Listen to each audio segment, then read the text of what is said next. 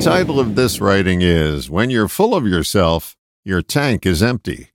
We've all been full of ourselves at one time or another, and it gave us a false reading that our tank was full. I have a history in the broadcasting industry where there is no shortage of people who think they are the be all and the end all of the airwaves. Bluster and blowhardedness are the telltale signs of them being filled with a different kind of gas.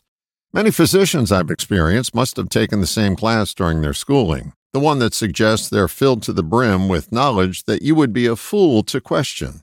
But a false sense of fullness is not limited to broadcasters and doctors, it afflicts us all.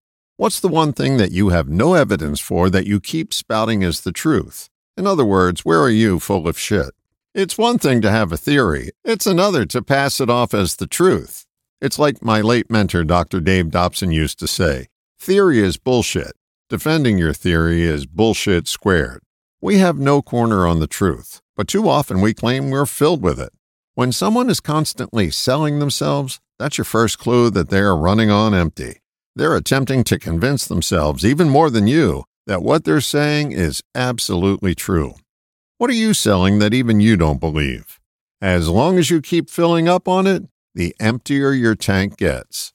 Reminds me of a story. A number of years ago, our seminar coordinator was talking with the general manager of a radio station who was unwilling to run the necessary inventory of commercials we needed to put on a successful event.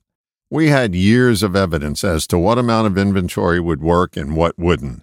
This guy wanted to reinvent the wheel.